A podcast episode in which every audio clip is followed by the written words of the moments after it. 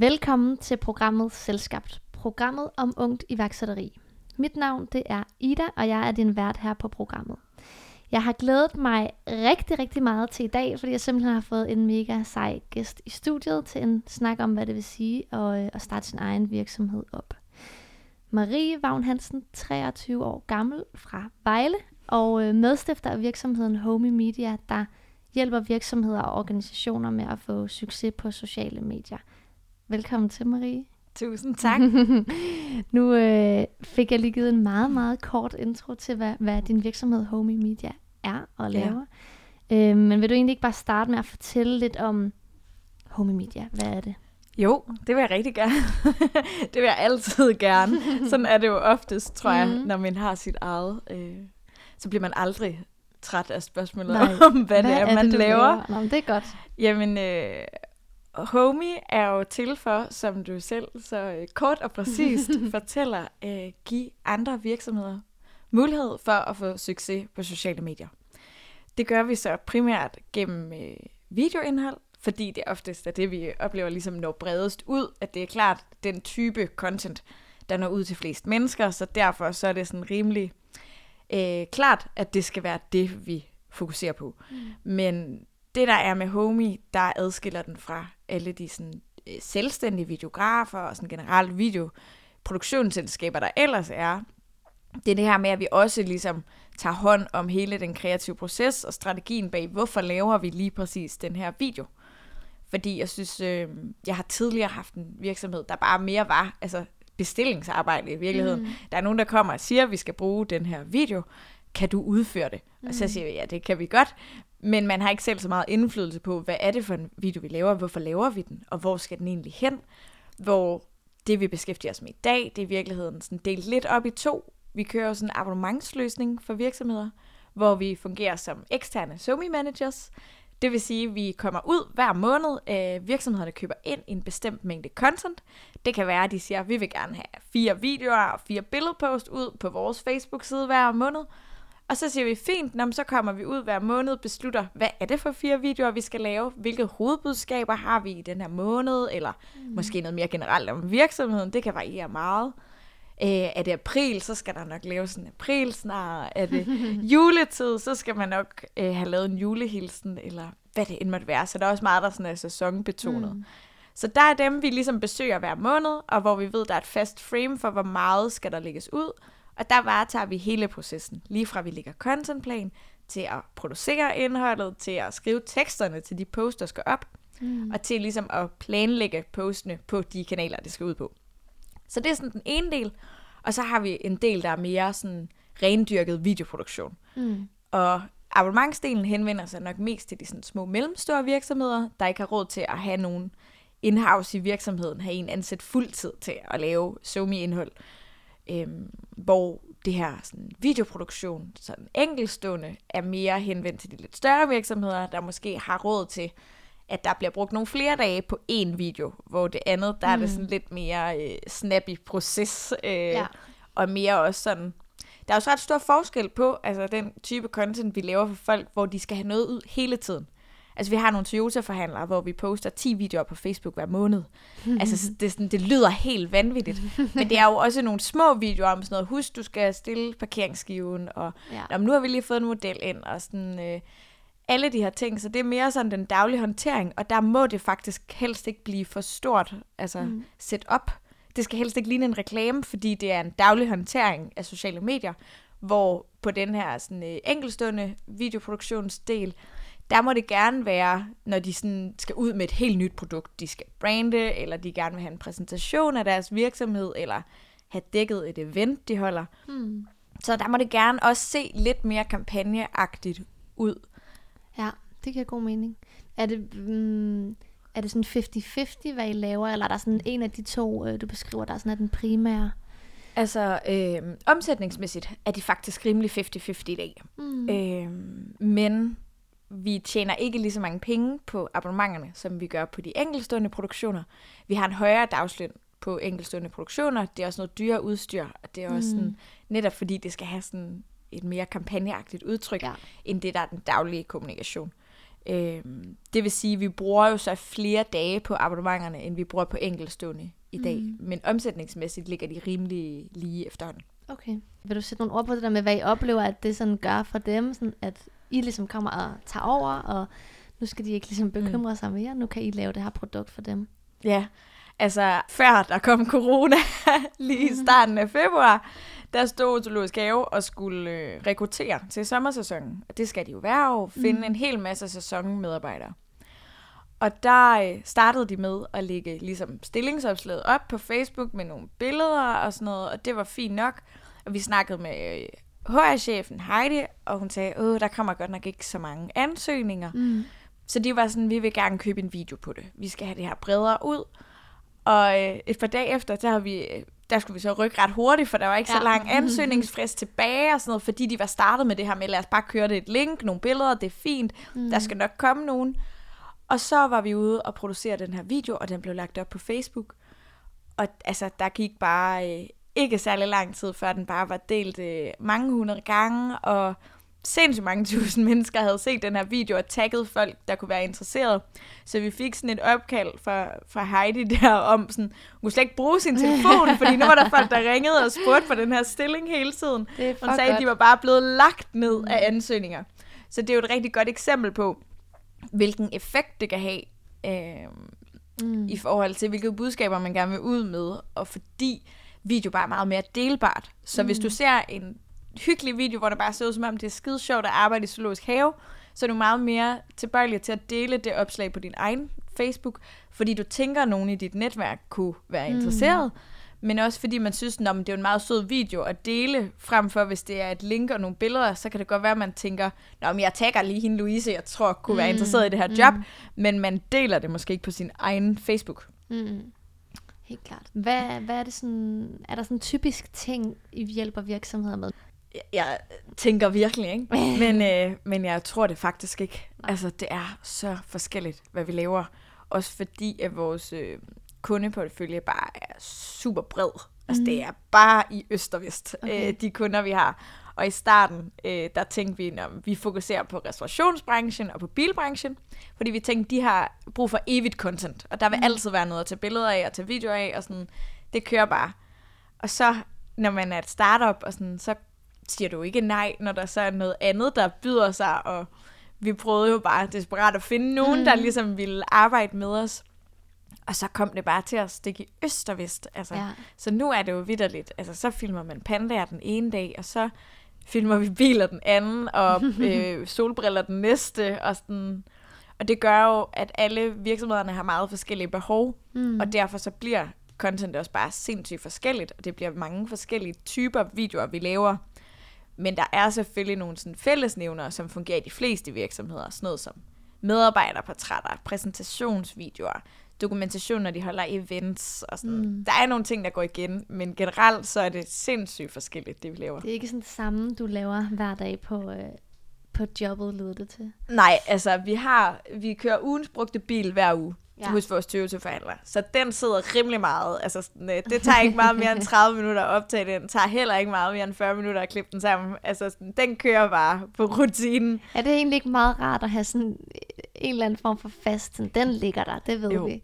Jo, jo. Så det hele ikke er... Øh, Ja, så der er nogle ting selvfølgelig i abonnementerne, ja. hvor vi kører nogle bestemte koncepter, vi ved kommer igen, og hvor man kender formen. Altså, da vi startede med de her to Toyota-forhandlere, der gjorde vi meget ud af i starten, så den virkelig at brainstorm på, hvad er det for nogle faste koncepter, vi kan lave, mm. for at skabe noget genkendelighed.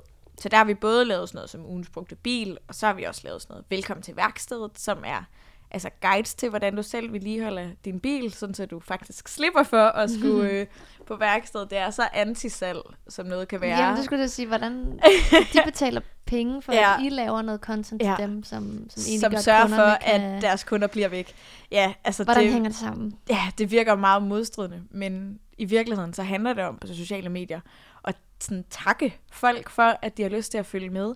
Og derfor så, øh, så bliver man nødt til at sige, at det er sådan en fordeling af, at størstedelen af det content, man skal lave, det skal være noget, der skaber værdi for dine følgere, frem for at være noget, hvor du forsøger at sælge dem noget. Mm. Øh, vi plejer sådan at have en fordeling, der hedder cirka 70-30, med overvægt af ikke salgsorienteret indhold, Og Velkommen til værkstedet er et rigtig godt eksempel på det, fordi mm. det er sådan et, hvor folk bliver, altså de deler det, og de tagger, og de ser det så meget, fordi de bliver så overrasket over, at de ser noget fra en virksomhed, der ikke ender med, at de prøver at sælge dem noget. Ja. Altså, de slutter jo altid af med at sige, hvis de er i tvivl om noget, så er de selvfølgelig velkomne til at Mm, ringe eller mm. komme ned på værkstedet, men, men de kan godt se, at vi har lavet det her koncept udelukkende for ligesom at give dem noget værdi. Øh, og jeg tog det også mig selv i, efter, altså sådan et halvt år efter, vi har lavet en video om dæktryk, så lyste min egen dæktrykslampe i min bil. og så var jeg sådan, gud, hvor var det nu, der stod, hvad det var for noget dæktryk, og hvordan var det lige, jeg gjorde. Og, sådan noget. og så var jeg sgu ind og finde min egen Facebook-video frem, og være sådan, ah, det var sådan der. Øh, så jeg tror på, at, at meget af det indhold, vi laver, øh, ægte skaber værdi for dem, der følger Mm. med. Og det er bare så vigtigt. Så får du ligesom lov til at gøre dig, du gør dig fortjent til også at prøve at sælge dem noget, når der så kommer en ny model, eller du har et godt tilbud på noget. Mm. Øh, men du skal gøre dig fortjent til det salgsorienterede. Helt klart.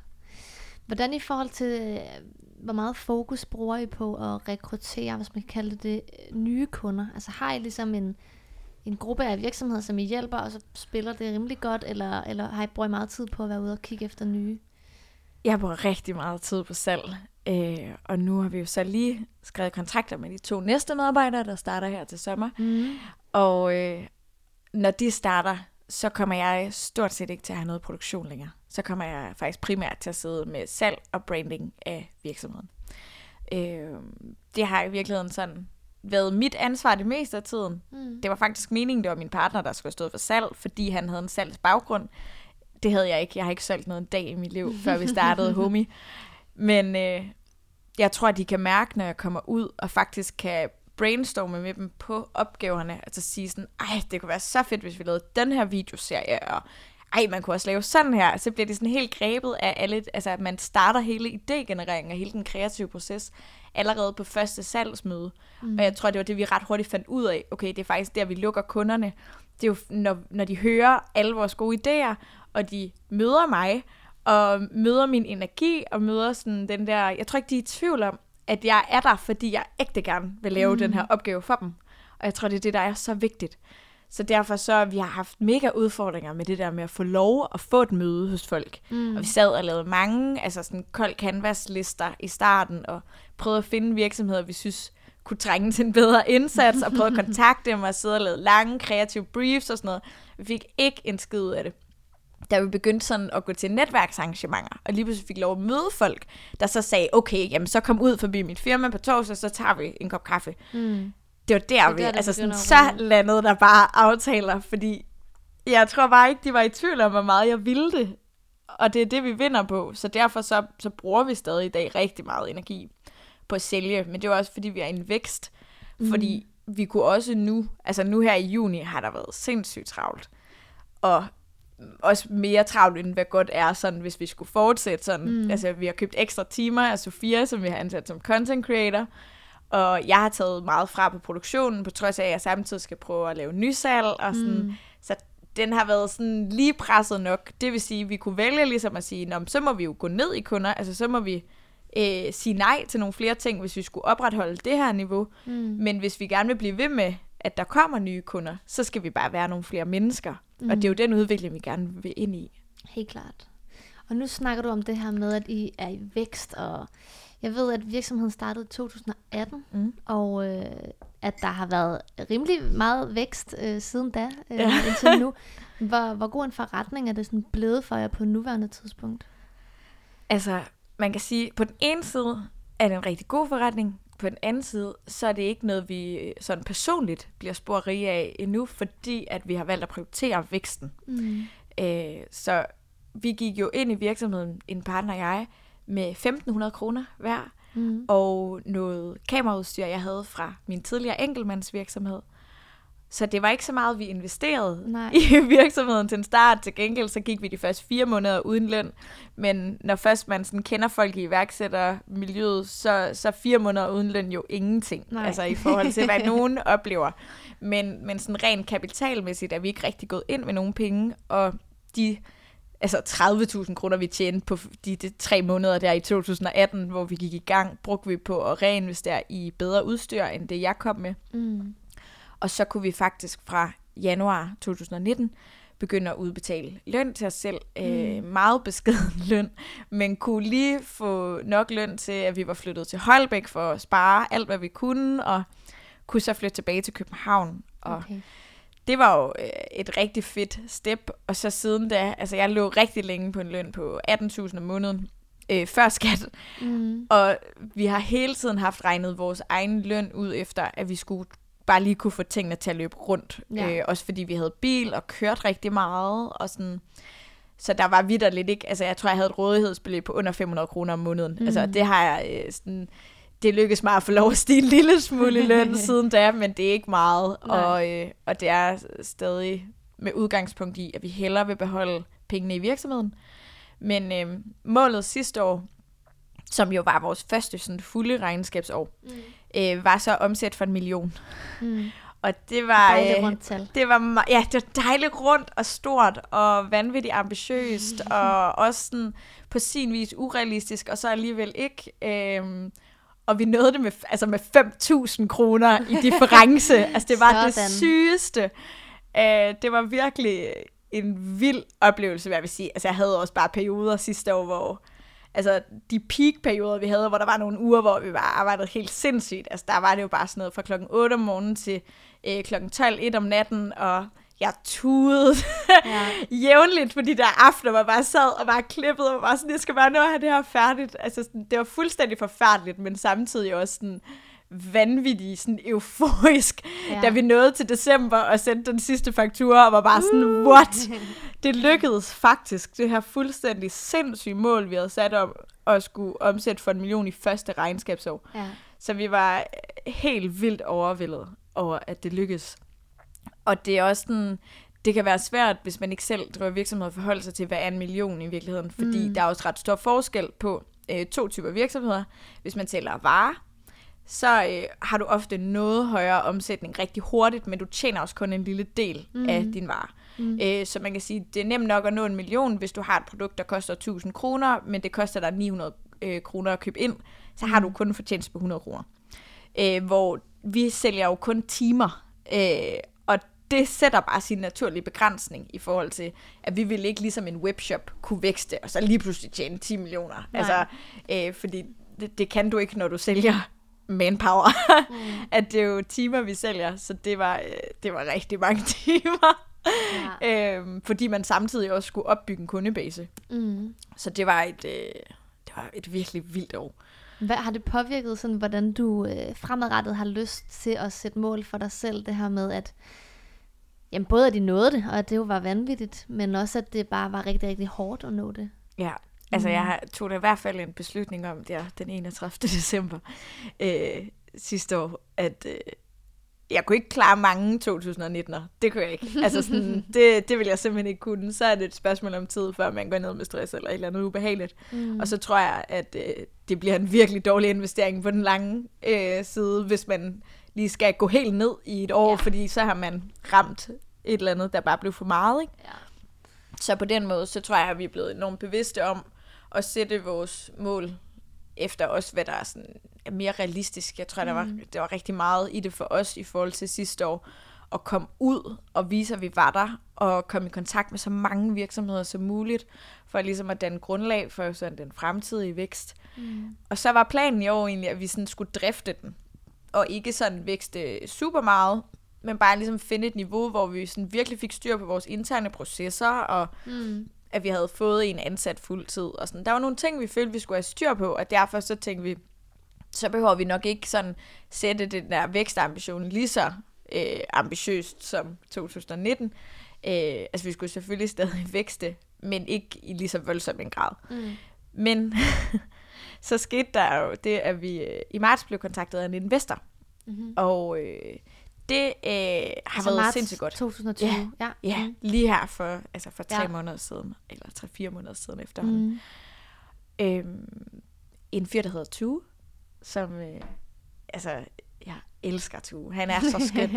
han er mega skøn, og vi har øh, vi kender hinanden perifært, fordi vi begge to er fra Vejle. Mm. Så han er venner med nogle af mine forældres venner. Mm. Så vi har sådan hils på hinanden til arrangementer tidligere. Men jeg har aldrig ført en samtale med ham før øh, mm sådan noget november-december 2019, hvor han hyrer os til at lave nogle videoer for en investeringsbank, han er chef for.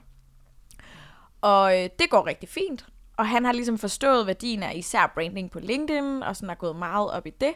Og har forstået det der med, selvom man er i en mega sådan corporate verden, så får man sindssygt meget ud af, at man er til stede digitalt, mm. og det var også derfor, han hyrede os til at lave videoer. Og så øh, valgte han at træde ud af den her investeringsbank af flere årsager, og har så brugt de første par måneder af 2020 på at finde ud af, hvad skulle der ske mm. med hans liv nu, og ville han egentlig sådan commit sig til et job, der var fra 36 om morgenen til meget sent om aftenen, eller ville mm. han hellere sådan sprede sine aktiviteter lidt ud? Så han er blandt andet kommet i bestyrelsen hos Green Mobility, mm. og så har han sådan lidt efter nogle investeringsmuligheder, og kontaktet i den forbindelse også, efter ligesom at have oplevet, hvordan vi arbejdede. Mm. Øh, så han var inde til en masse møder i marts. øh, han kom forbi hele tiden. Vi havde en masse lange møder. Han synes, øh, vores forretning var super spændende, og ville øh, egentlig gerne købe sig ind i virksomheden. Mm. Og det havde vi egentlig ikke overvejet, det der med at skulle have en investor. Vi har kørt den meget sådan sikkert i forhold til vores vækst og sådan det der med ansættelser. At vi skulle bare max vores egen tid helt vildt ud, før vi turde ansætte den næste. Ja. Og det er jo den proces, der er hård. Mm. Og derfor så kom han egentlig på et rigtig godt tidspunkt og, og giver os muligheden for, fordi vi nu sådan har fået lidt mere kapital. Øh, han har i første omgang købt 15% af virksomheden mm. og har mulighed for at købe yderligere 10% om et år, hvis vi når nogle bestemte kopier. Mm. Og det fede ved Tue, udover at han kommer med et vanvittigt netværk og en rigtig god forretningsforståelse og kan hjælpe os med hele den del, så er det, at de ligesom penge, vi har fået ind, sådan helt konkret gør, at vi nu har mulighed for at lave de her to ansættelser hvor vi både får en videograf ind, og vi får en projektleder ind, som vi i den grad mangler. så jeg tror, øh, det er helt perfekt i forhold til, for sådan lige at vende til det, tilbage, mm-hmm. til det, vi faktisk kom fra, så gør det, at vi nu har mulighed for at vækste i det tempo, vi synes er fedt, men uden at vi skal arbejde os selv ihjel. Fordi mm. vi nu får ligesom teamkapaciteten til den vækst. Vi måske ikke havde ture investere så mange penge i øh, flere ansættelser samtidig. Mm. Så det er en kæmpe fornøjelse, at vi nu bliver flere. Ah, men så sejt. Hvordan, hvordan er den proces med, at, øh, at der kommer en person, der har en masse penge og en masse netværk og en masse ting, man rigtig godt kunne bruge, mm. øhm, og at man ligesom skal indgå i en eller anden forhandlingsproces, som det jo er. Øh, hvor mange procent skal ja. du have, og hvad skal det koste, og hvad er vi værd og sådan noget. Hvad, har det ikke været en helt vild proces? Det er en virkelig mærkelig proces. Ja. Altså, det er virkelig syret. Og man kan sige, at vi starter jo øh, med en lidt federe forhandlingsstyrke end de fleste, når der kommer en investor og byder sig til hos os, ja. frem for alle øh, de mange stakkels virksomheder, der jo er ude til investormøder hele tiden, og sådan, på den måde er det vanvittigt privilegeret, mm. at der er nogen, der er kommet og startet med ligesom at vise interesse for os. Mm.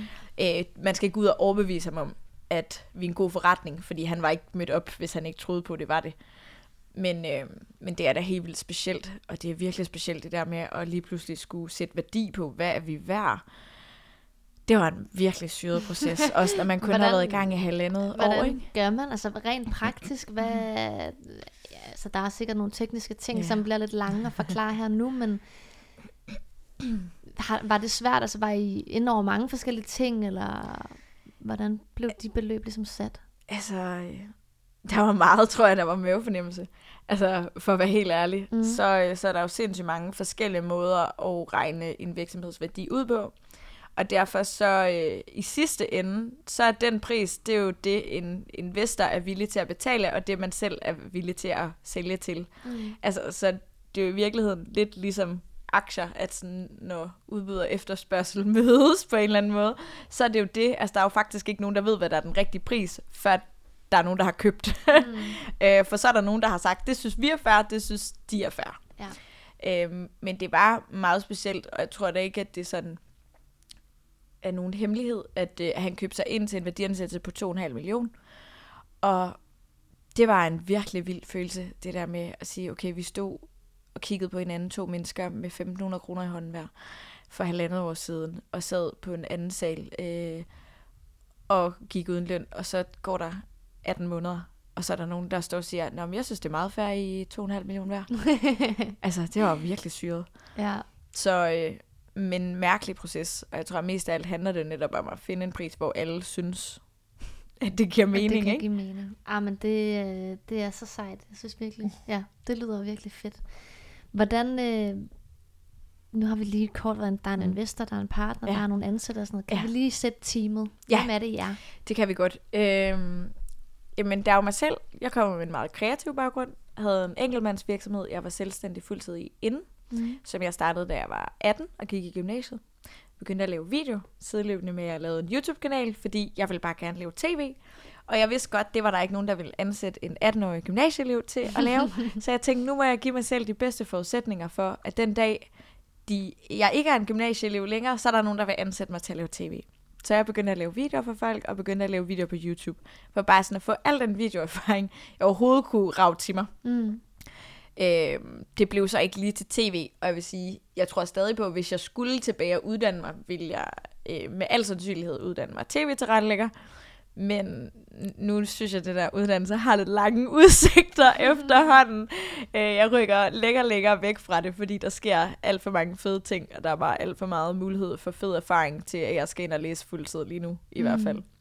Øh, så det er meget sådan, jeg har siddet på produktionen i starten, og kom med hele det kreative aspekt, og er så gået sammen med en partner, Sebastian, som øh, han sad hos Deloitte efter gymnasiet som revisor, indtil han synes, det blev lige langhåret nok. Mm. Og så har han været sælger i en periode, så han kom med en helt anden sådan administrativ øh, forretningsforståelse og meget mere økonomisk sans, end jeg nogensinde har øh, besiddet. Altså, det var virkelig et issue i min egen enkeltmandsvirksomhed, at det var sådan, det der med, at jeg skulle sende fakturer til folk og sådan noget. Det var altid andre, der skulle minde mig om, sådan, øh, har du egentlig fået penge for det der? Og så har jeg været sådan, nej, men jeg har heller ikke sendt nogen fakturer endnu, så det skulle også være mærkeligt, hvis de bare begyndte at overføre.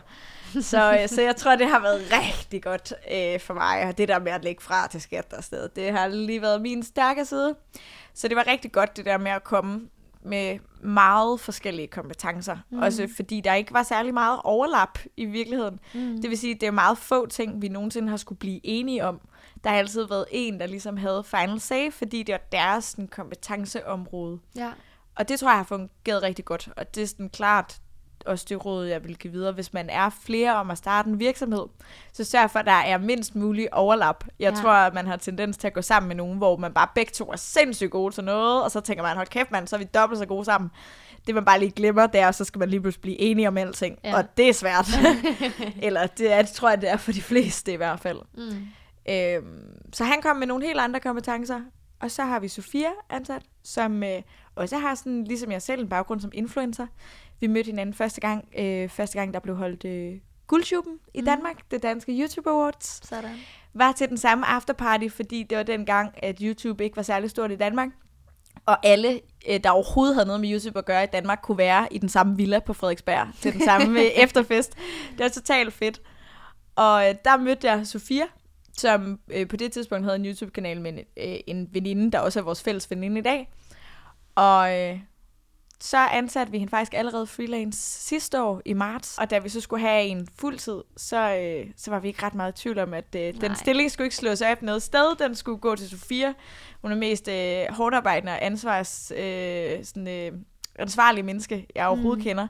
Ja. Altså, så det har været en fornøjelse. Så vi sidder jo sådan tre i det daglige team, og så er der Tue, vores investor. Mm. Og så har vi lige ansat øh, en fyr, der hedder Elvin, der er vores Mm. nye videograf. Og øh, en projektleder, der hedder Camilla. Så øh, vi bliver øh, her i fra august, bliver vi et team, fast team på fem udover investor. Og så har vi lige sagt ja til to praktikanter. Så vi går faktisk lige fra at være tre til at være syv om en måned. Ja. Så det er sådan både virkelig spændende og virkelig nervepirrende. Mest spændende forhåbentlig. Jo jo, Det- helt sikkert. Jeg glæder mig så meget. Ja. Det, det er virkelig... Altså, apropos vækst, hold da op. det er meget vildt. Hvad hedder det? Den gang, den gang den her virksomhed ligesom startede, altså det, mm. det er ret vildt at høre om, hvordan det på en eller anden måde er, øh, jeg skulle til at sige eksploderet, men altså virkelig sådan gået stærkt for jer. Ja. Hvis du lige tænker tilbage på den gang, hvor, øh, ja, som du kort var inde på, hvor, hvor I startede med at være sådan, skal vi egentlig ikke lave den her virksomhed? Ja. Hvad, var der noget tvivl ind over den periode, eller kastede jeg bare ud i det, eller hvordan, hvordan var den tid? Altså, jeg tror, at det for mig var øh, jo i sagens natur lidt et mindre skift, fordi jeg var Mm. selvstændig fuldtid i forvejen. Og at meget af det, vi startede med at lave, faktisk mindede meget om det, jeg selv havde lavet i min Mm. egen virksomhed. øh, min enkeltmands virksomhed, der hed Marie Vagn Hansen, var bare ikke ligesom lige så skalerbart.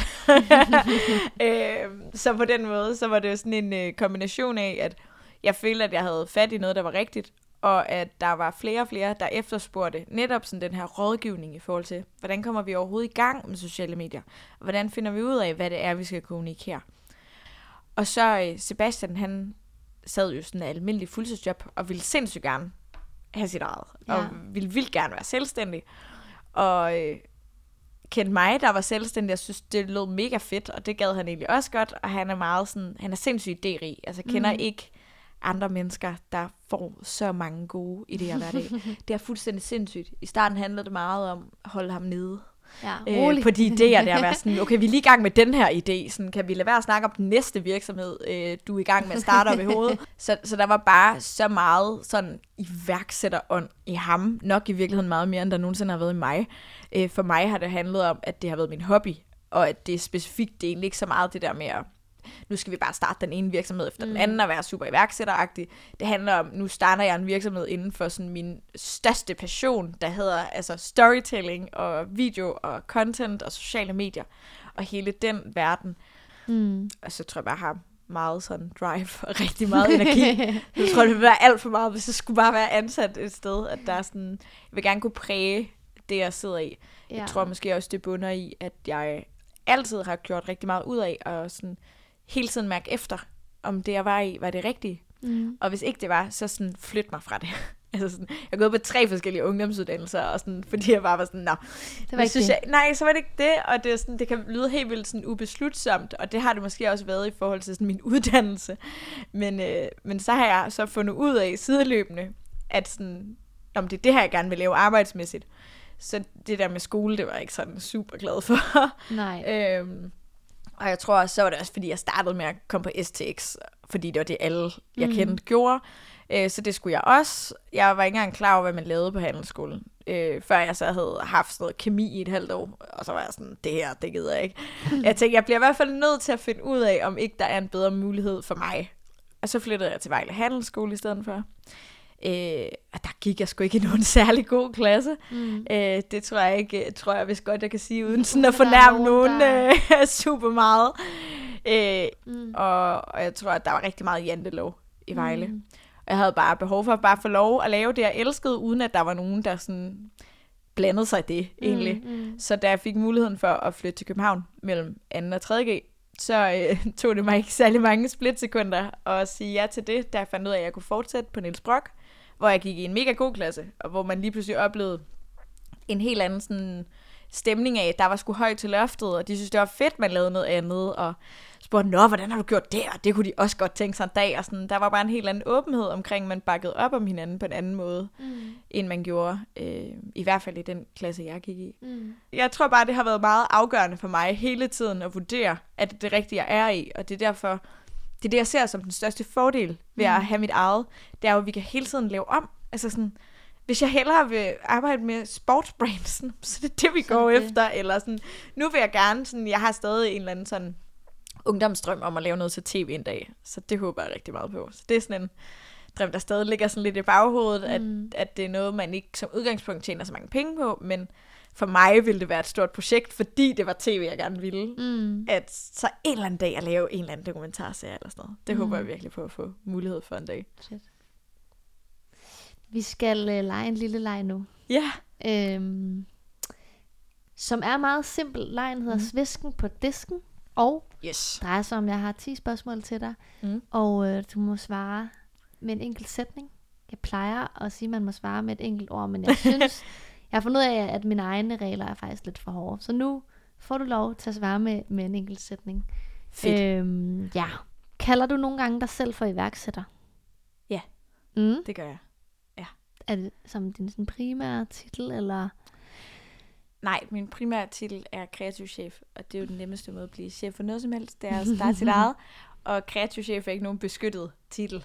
Så øh, Nej, den snuppede jeg. Den tog du. Men også iværksætter nogle gange. Også iværksætter.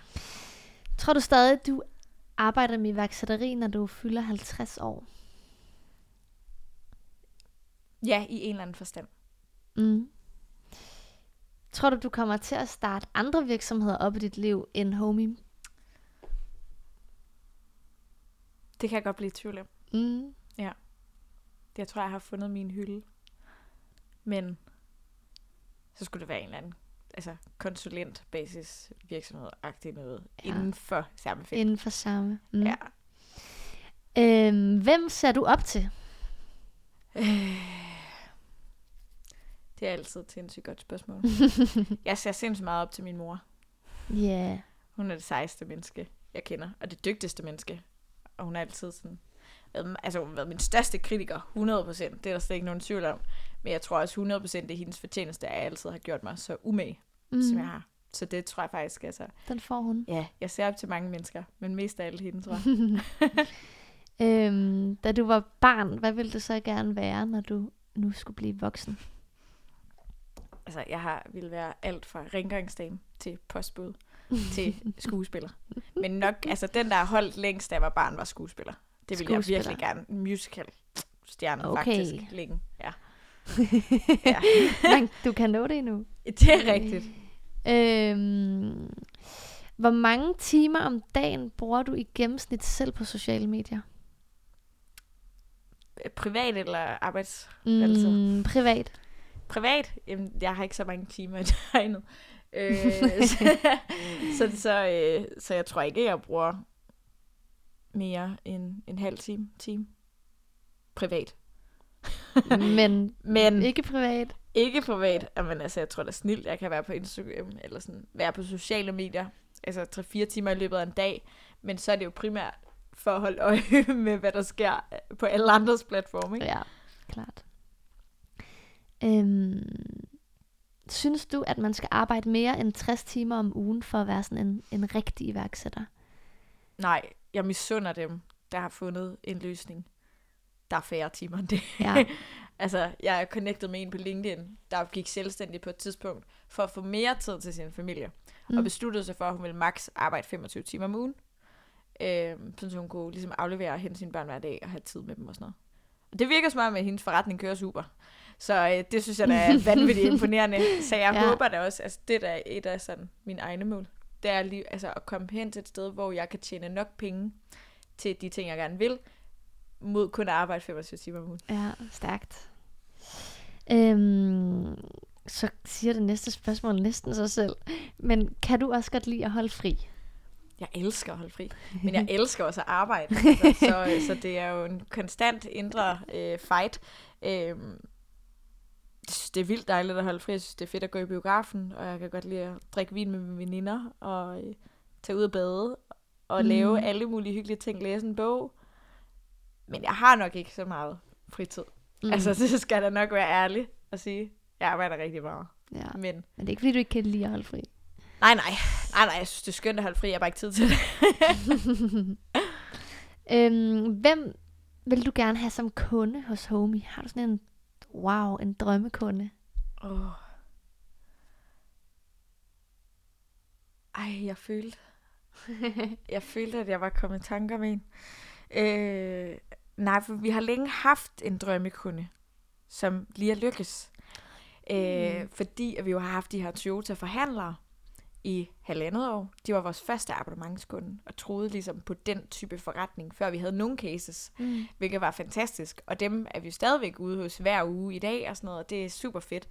Men det er klart, når du arbejder med lokal kommunikation for Toyota-forhandlere, det er i, sådan, i Holbæk og i Slagelse og Kalundborg, så har man jo selvfølgelig en eller anden drøm om at få lov at tage det steppet op øh, og lave noget landstækkende indhold for Toyota Danmark. Så det har længe været målet at med sig selv og stemme og sige, hallo, nu har vi arbejdet så længe, altså mm. så intensivt med det her brand, kan vi ikke godt snart få lov at lave noget for Kom jer, op, der kan komme ud til alle forhandlerne. Og det har vi lige lavet, og har lige leveret de første videoer.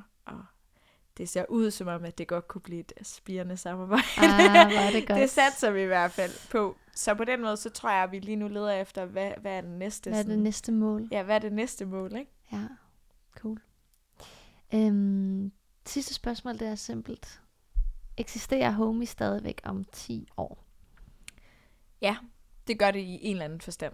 Mm. Det kan sagtens have skiftet retning otte gange undervejs. øh, det Men måske Også, stadig hedder det samme. Ja, det kan også være, at vi har solgt, og, jeg så bare, altså, og vi så bare er det, måske ejer en andel af det, eller stadig måske er lidt med i virksomheden, eller sådan, der er mange modeller, så jeg Mm. tror, som udgangspunkt tror jeg ikke, at det sådan i hvert fald er forsvundet sådan fra jordens overflade om 10 år. Nej. Det virker også, Det som om der jeg er en øh, konsensus omkring sociale medier, som ikke sådan lige går Som ikke lige går, går, væk, så jeg håber da ved Gud, at det stadig eksisterer. Ja, fedt. Nå, men godt klaret med de, med de 10 spørgsmål. Tak. Øhm, jeg kunne godt tænke mig at høre lidt mere om det her. Nu snakkede vi lige om at kunne lide at holde fri og sådan nogle ting. Og at Ja. du kan godt lide at arbejde, du kan også godt lide at holde fri. Og Ja. nogle gange har man ikke tid til begge dele. Nej. Hvad, øh, hvordan oplever du sådan det der med hele tiden at skulle øh, selv vælge, nu skal jeg holde fri? Det synes jeg er rigtig svært. Jeg synes, det er mega udfordrende, og det tror jeg er det eneste, jeg kan savne ved et almindeligt job. Altså sådan, Mm. det er svært at lave sådan et godsøjne i, øh, i radio. På lyd, ja. På lyd. Ja, men øh, det synes jeg er svært. Altså, det er det eneste, jeg kan savne ved et almindeligt arbejde. Det er det der med, at øh, man kan gå hjem Mm. og så har du fri. Øh, jeg vil sige, jeg har været god til at sige, at jeg tager ikke arbejde med hjem. Altså fra Mm. vi fik, fik vores første kontor, så besluttede jeg mig bare for, at jeg skal ikke lave noget arbejde i min lejlighed. Sådan, det vil jeg ikke, fordi så ved jeg, så går det helt galt. Ja. Øh, også fordi vi de første måneder ikke havde noget kontor, så vi havde ligesom oplevet det der med, at alt, hvad der hed privat og arbejde og fritid og arbejde, det blendede bare fuldstændig sammen. Og hvornår skulle man lægge computeren fra sig? Så siden da, så har jeg sådan virkelig praktiseret, at vi har haft kontorer, jeg godt kunne lide at være på, som gjorde, at jeg ville hellere blive der til klokken 2 om natten, og så gå hjem og have fri, end jeg vil gå hjem klokken 9 om aftenen, og så lige have et par timers arbejde, jeg skulle klare Mm. mm. hjemme i min sofa eller ved mit spisebord. Så på den måde, så har jeg forsøgt sådan fysisk at lave en barriere mellem, hvornår har jeg fri, og hvornår har jeg ikke fri. Men når det så er sagt, så svarer jeg jo stadig på, ja, så kommer der lige en mail ind. Så, Men. Mm, ja, så ringer der lige en kunde. Og sådan. Så man har jo bare aldrig fri, når det er ens eget, og man er den, der har ansvaret. Mm. Så det kan jeg godt synes er udfordrende. Mm. Fordi skulle man så bare sige, hej, jeg gider ikke snakke med dig lige nu. Jeg har fri. Nej, Mm. det, det kan man bare ikke rigtigt. Er det sådan, føler du det sådan er ligesom din primære udfordring ved hele det her? Øh, ja. ja, det tror jeg faktisk, det er. Det er det der med, det, man er hele tiden på, og så tror jeg også, det er det der med, at nu, jeg kan rigtig godt lide at præsentere, jeg kan godt lide at komme ud og møde nye mennesker, og sådan, mm. men man føler jo, når man er sælger, og man er sælger for et brand, man selv har skabt, så er man også, det er lidt ligesom at gå til jobsamtale hver dag. Mm. Og øh, hvis man sådan for nylig har været til jobsamtale, så, øh, så Kender man så der? synes man nok, altså så synes de fleste nok, at, at det er sådan lidt nervepirrende. Det der med, at du skal hele tiden sådan måles og vejes, og kan du leve op til det? Altså, man kommer og beder om nogle penge, fordi man synes, man er god til noget, og så skal man overbevise dem om, at de skal give en de penge, fordi man faktisk mm. er god til det. Og det kan være udfordrende, det der med hele tiden at skulle overbevise folk om, jeg er god til det, jeg gør. Så jeg føler, at jeg hele tiden skal sådan topperforme og hele tiden præstere. Mm. Øh, især fordi vi arbejder med nye kunder hele tiden. Så det er jo ikke det samme som hvis man så bliver ansat et sted. Så kan man Mhm. ligesom over tid bevise sit værd, og, sådan, og det kan vi selvfølgelig også på nogle kunder. Men vi har også rigtig mange, hvor vi hele tiden skal bevise, vi rykker hurtigt, det er i høj kvalitet, vi leverer, vi laver alle de rettelser, de har brug for, sådan, det Mm. mm. spiller bare. Så man bliver virkelig sådan mål og vejet hele tiden. Mm. Og så tror jeg, vi er sådan... Jeg har fundet ro i det der med, at vi ved ikke, hvad vi skal lave om tre uger. Altså, det har, tror ærligt øh, stort set ikke, jeg har noget i min kalender om tre uger. Men jeg ved, om 14 dage, så er den uge helt... Altså, den Ja. tredje uge, den er helt booket op, ikke? Og det har jeg fundet fred i mere, end min partner har. Der er Mm. mere sådan, okay, Hvad fedt så? nok, at Hvad den så? her måned gik godt og sådan noget, men nu er vi videre på den næste måned, og vi skal sørge for, at den også går godt, og sådan, vi er i en branche, hvor det hele tiden, så skal vi være omstillingsparate. Og det betyder, at vi bliver sjældent booket langt ud i fremtiden. Vi bliver booket, altså, så ringer folk, og så skal de have noget klar inden for de næste to-tre uger. Og det kan godt være en udfordring. Mm. Øh, men jeg føler så, at jeg selv ligesom har lært at være Om- rolig at være i det. Men er det noget, du har Men- vendet dig til, eller Ja. mm, er det bare ligesom noget, du har besluttet, at det vil jeg ikke blive stresset over det der? Jeg tror, at øh, delvis det ene og delvis det andet. Ikke? Mm. Altså, delvis så har jeg sagt til mig selv, okay, jeg kan se det sidste halvandet år, at sådan har det set ud hele tiden. Vi har Mm. aldrig haft opgaver langt ud i fremtiden. Mm. Så på den måde, så bliver jeg bare nødt til at finde ro i, okay, når hvis det er gået indtil nu, så kommer det nok til at blive ved med at gå. Hvor der føler jeg, at Sebastian han lidt hurtigere kan være sådan, "Åh, vi ved ikke, hvad vi skal om tre uger, selv, selv, selv, og så yeah. kan jeg blive helt sådan øh, Åh. stresset over det. Jeg kan da sagtens forstå ham. Jeg har da også Mm. selv tænkt det, det der med, okay, jeg synes især nu, hvor vores faste udgifter og sådan noget bare stiger helt vildt, fordi vi ansætter og sådan. Ja. Man ved godt, hvis løn, der ryger først. Mm. Og det er nervepirrende. Altså, no, altså, hvis jeg ikke kunne få løn, så ved jeg ikke, jeg har ikke nogen opsparing, og jeg har ikke Mm. noget, og så kan jeg ikke betale min husleje. Hvordan, ja, det her med at få nogle ansatte, altså det, må, det helt oplagte, tænker jeg, at det er mega fedt, ja. men også mega pres.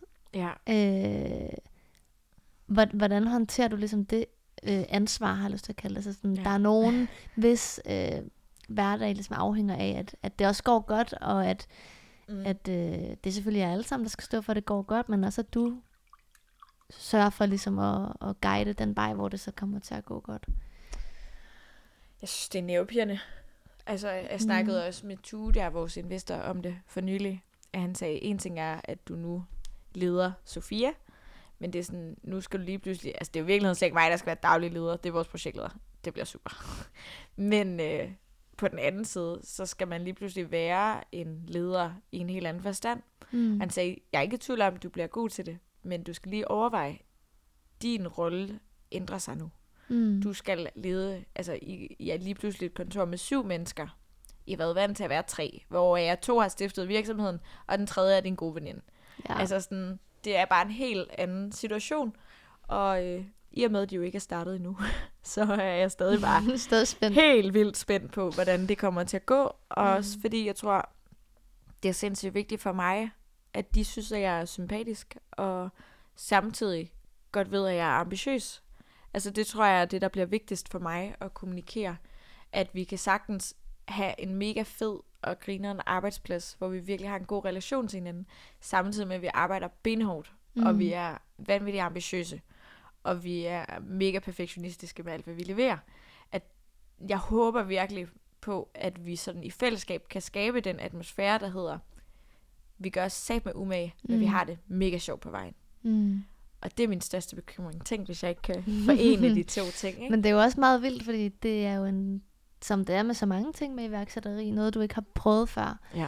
Og nu skal det ske, og man kan sige, det er en oplagt øh, vej, at en virksomhed udvikler sig, men samtidig bare for personen, ja. der står der sådan, wow, nu sk- Mm. det må jeg jo så nok være god til, forhåbentlig. Ja, ja, det er Øhm, Pippi-modellen, ikke? Jo, Jo, jo, det har jeg ikke prøvet før, men det er jeg garanteret helt god til. det må du sige til dig selv hver aften, inden du... ja. Nej, selvfølgelig. Men øh, ja, det, det bliver meget spændende. Jeg Ja. håber, vi skal lave sådan et afsnit to efter, Ja. ja. de startede. Hvordan gik det? Det var kaos. Shit. Ja. Hvordan har du gjort dig nogen sådan tanker om...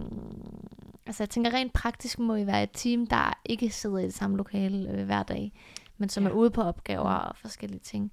Det er vel også en, en udfordring ved at vokse, at der, der er flere, man skal øh, være i kontakt med, uden at være det fysisk. Ja, det tror jeg også, så derfor tror jeg, det bliver helt altafgørende. Øh, altså Camillas stilling nu. Mm. Der skal ind og projektlede os som Mm. virksomhed. Øh, der bliver virkelig lagt meget ansvar over på hende. Øh, jeg tror 100% på, at hun kan løfte det. Så vi glæder os bare helt vildt meget til, hun starter, men det bliver i virkeligheden hende, der mest af alt skal få det hele til at gå op. Mm. Fordi det er virkelig udfordring, og det er jeg bare overhovedet ikke god til. Altså jeg er ikke struktureret eller administrativ overhovedet. Altså vi har taget sådan nogle personlighedstalenttest, whatever, mm. på et tidspunkt. Og jeg havde bare sådan noget analytisk og struktureret og sådan noget. Det var bare helt nede på den. Det jeg var overhovedet ikke fundet af. Sådan, det var slet ikke mig. Jeg er alt for flyvsk og sådan all over the place og har tusind ting i gang. Så jeg taber ting nogle gange. Så jeg har Mm. bare brug for, at der er nogen, At der... hun er der. Ja, lige præcis. Der er nogen, der både sørger for, at jeg taber færrest muligt ting, fordi der faktisk er styr på, hvad jeg skal nå og hvad jeg ikke skal nå. Øh, og alternativt kan samle de ting op, jeg taber, ikke? Mm. Virkelig spændende.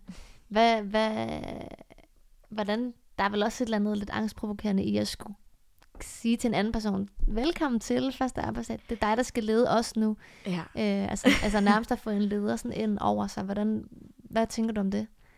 Altså i forhold til min egen stilling, så gør det mig ingenting. Mm. Altså sådan, fordi jeg ved jo godt, at det er i bund og grund sådan virksomhedsmæssigt, og i forhold til hvilken retning skal vi gå i og sådan noget, der ændres min rolle jo ikke. Altså der er jeg jo en del af, af det team, der sidder som altså i ejerkredsen, der beslutter helt overordnet, hvilken mm. vej går vi.